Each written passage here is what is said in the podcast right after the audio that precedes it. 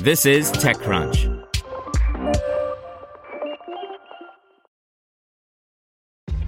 This episode is brought to you by ShipStation. You know, some things take a lot of work, like sending little robots to far off distant planets. And just as that's challenging, so too is running a successful e commerce business, especially when there's so much to do. So I want to introduce you all to ShipStation. Now, I love using ShipStation because of its easy to use dashboard, which makes managing orders and printing labels a breeze and super smooth. Oh, and the customer service is just out of this world. It's exactly what you need to help grow your business. Sign up for your free 60-day trial at shipstation.com slash technews. That's shipstation.com slash technews. This podcast is supported by Tools and Weapons, the podcast hosted by Microsoft Vice Chair and President Brad Smith.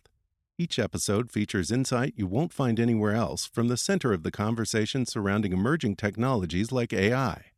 Right now in the podcast, you can hear a special episode where Brad Smith lays out Microsoft's vision for a vibrant marketplace driving the new AI economy.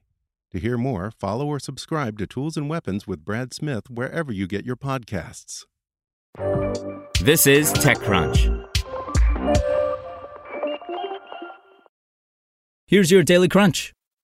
General Motors told TechCrunch it'll continue to delay production of new Chevrolet Bolt EVs at the company's Orion assembly plant in Michigan through the week of January 24, 2022. The automaker said it would instead continue to focus on battery module replacements for tens of thousands of Chevy Bolts that were recalled earlier this year due to potential fire risks within the batteries. The plant has been shut down since August 23rd, and GM has repeatedly pushed back production dates for new Bolt vehicles. In other news, the European Commission has given its clearest signal yet that it's prepared to intervene over weak enforcement of the EU's data protection rules against big tech. On Thursday, the bloc's executive also had a warning for ad tech giants Google and Facebook, accusing them of choosing legal tricks over true compliance with the EU's standard of privacy by design, and emphasizing the imperative for them to take data protection seriously.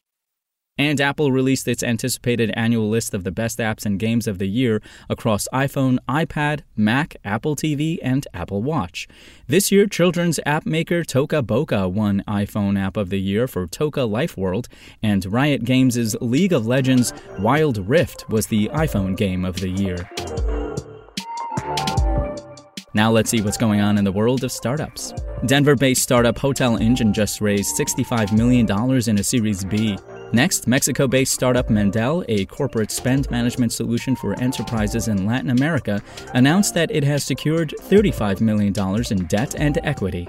And London based religious startup Glorify is a subscription based well being app that just raised $40 million in Series A. That's all for today. For more from TechCrunch, go to TechCrunch.com.